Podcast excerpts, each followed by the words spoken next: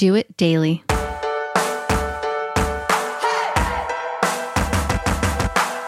Today is January 23rd, 2015, and I'm on my 12th day, 40 day reboot juicing challenge.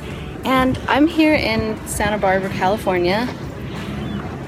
This is a last uh, minute vacation, short getaway vacation, and that's today's message. Be adventurous in your life. You only live once.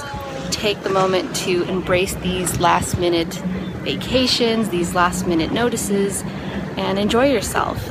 I keep saying that, but because it, it's so important when it comes to life, we can get caught up in a lot of the things that are going on in our life, and we just take a break, get some good sleep, and take a last minute. A last minute vacation is always fun.